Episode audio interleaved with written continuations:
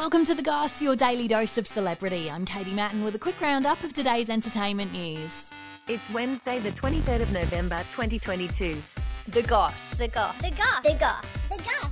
The Goss.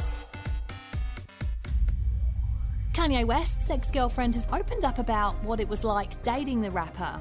32 year old Julia Fox said she got together with him to try and get him off ex wife Kim Kardashian's back.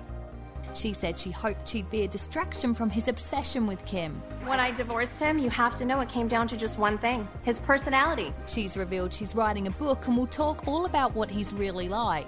I'm speaking up. I'm using my voice to say this ain't gonna keep happening. This narrative is not gonna happen. Him and Kim split last year with her then dating comedian Pete Davidson.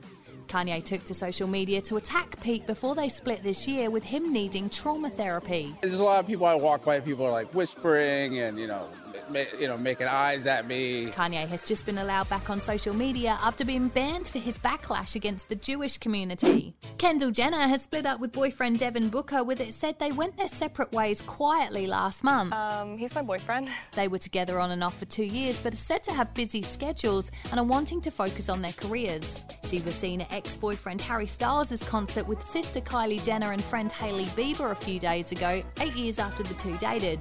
Harry's also said to have split up with girlfriend Olivia Wilde. And Miley Cyrus has revealed that her godmother Dolly Parton will be joining her New Year's Eve party in Miami. Also wanted to do something that's obviously traditional, but I knew that we would do it in a way that is unique. We did that with starting by going to Miami. She'll be hosting the show again this year with a bunch of celebrities also performing on the show. Dolly will be co hosting with the two of them also working together earlier this year in an advert for the Super Bowl. They sang the hit song Jolene together with it thought they'll duet again for the New Year's special.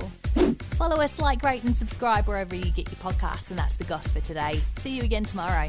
A Podshape production.